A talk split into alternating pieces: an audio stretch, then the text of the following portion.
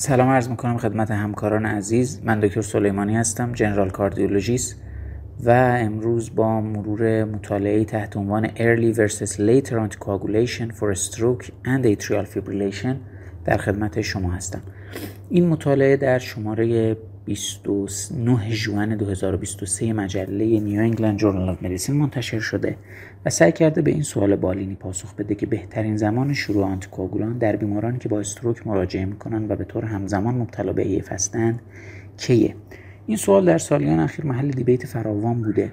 از یک سو این نگرانی وجود داره که شروع زودرس دارو می‌تونه بافت infarct شده CNS رو در معرض خونریزی قرار بده و از سوی دیگه شروع دیررسش ممکنه بیمار رو در معرض recurrent ischemic attack قرار بده. در این زمینه ما توصیه guideline ی محکمی نداریم.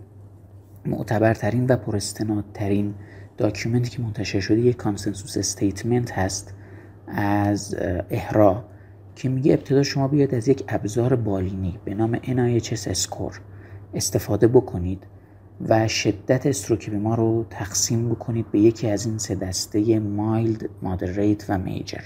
و بعد از قانون یک سه شیش دوازده برای زمانبندی شروع آنتیکوگولان استفاده کنید. به این صورت که اگه بیمار تی کرده در روز اول اگر مایلد استروک روز سوم مادریت روز ششم و میجر استروک روز دوازدهم بعد از index event آنتیکوگولان رو براش شروع بکنید.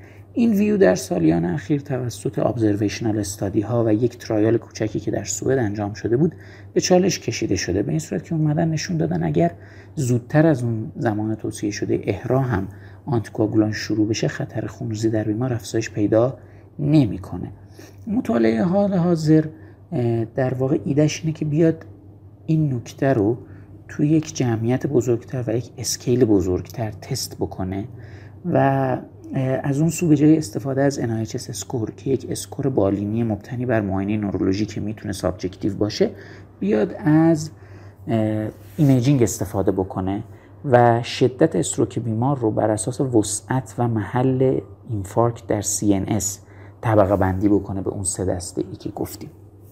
با این ایده این مطالعه در 103 استروک سنتر در 15 کشور جهان در فاصله سالهای 2017 تا 2022 اجرا شده. پروتکل به این صورت بوده که بیماران دسته لیت همون بیمارانی هستن که بر اساس توصیه اهرانت کوگولان توشون شروع شده و بیماران دسته ارلی کسانی هستند که اگر مایلد و مادریت استروک بودن در 48 ساعت اول و اگر major stroke بودن در روز 6 یا 7 بعد از index event توشون آنتیکواگولان شروع شده. primary outcome این مطالعه یک کامپوزیتیس از پنج جزء شامل intracranial و extracranial bleeding vascular death و systemic embolism و recurrent ischemic attack که اومده اینها رو هم جدا جدا و هم به صورت کامپوزیت در سی روز بررسی کرده. قبل از اینکه بریم به سراغ نتایج این مطالعه لازمه یه نکته آماری بگیم و اونم اینه که متد آماری مطالعه کم غیر معموله.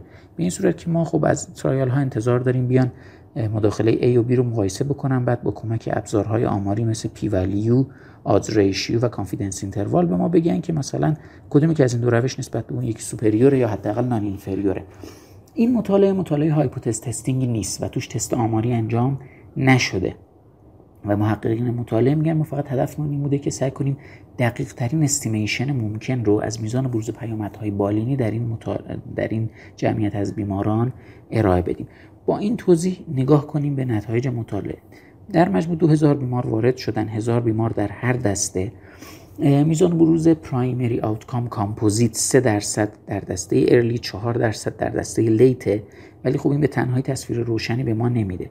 وقتی نگاه می‌کنیم به تک تک اجزای این composite outcome می‌بینیم که از نظر میزان بروز bleeding مطلقا تفاوتی بین دو گروه وجود نداره و بسیار بسیار شبیه هم و اعداد تقریبا برابر با هم هستند اینجاست که محققین مطالعه میگن که با کنار هم قرار دادن نتایج این مطالعه trial قبلی و observational study ها ما دیگه الان به شواهد کافی رسیدیم که بخوایم بگیم اگر در بیمار با استروک شما بیایید و ارلی تراپی رو انجام بدید خطر خونریزی افزایش پیدا نمی‌کنه. این نتیجه جالبه که در تمام ساب گروپ ها هم دیده شد. یعنی حتی کسانی که میجر استروک هم داشتن. اگر زود بیاین به اینا در روز 6 یا 7 آنتیکوگولان بدیم تو اینها هم خطر خونریزی افزایش پیدا نمی‌کنه. و توصیهشون این هست که اگر پزشکی به هر دلیلی صلاح می‌دونه برای بیمارش آنتیکواگولان رو زود شروع بکنه دیگه می‌تونه بدون نگرانی از اینکه خطر خونریزی رو در بیمارش افزایش بده این کار رو انجام بده. دارو شروع early ش کاملا safe هست. اما از نظر efficacy و میزان بروز recurrent ischemic attack ها در دسته early ما یک و یک دهم درصد و در دسته early دو درصد بیماران رو داریم که دچار recurrent ischemic attack شدن.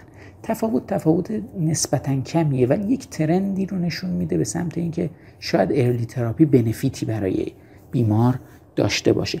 اینجاست که هم محققین مطالعه و هم آقای دکتر اوچینو که یک نورولوژیستی هستن در Cleveland Clinic میگن که بر اساس نتایج این مطالعه خب از اونجایی که تست آماری نداریم یکم اظهار نظر در مورد که واقعا این benefit benefit یا یافته رندومه سخته.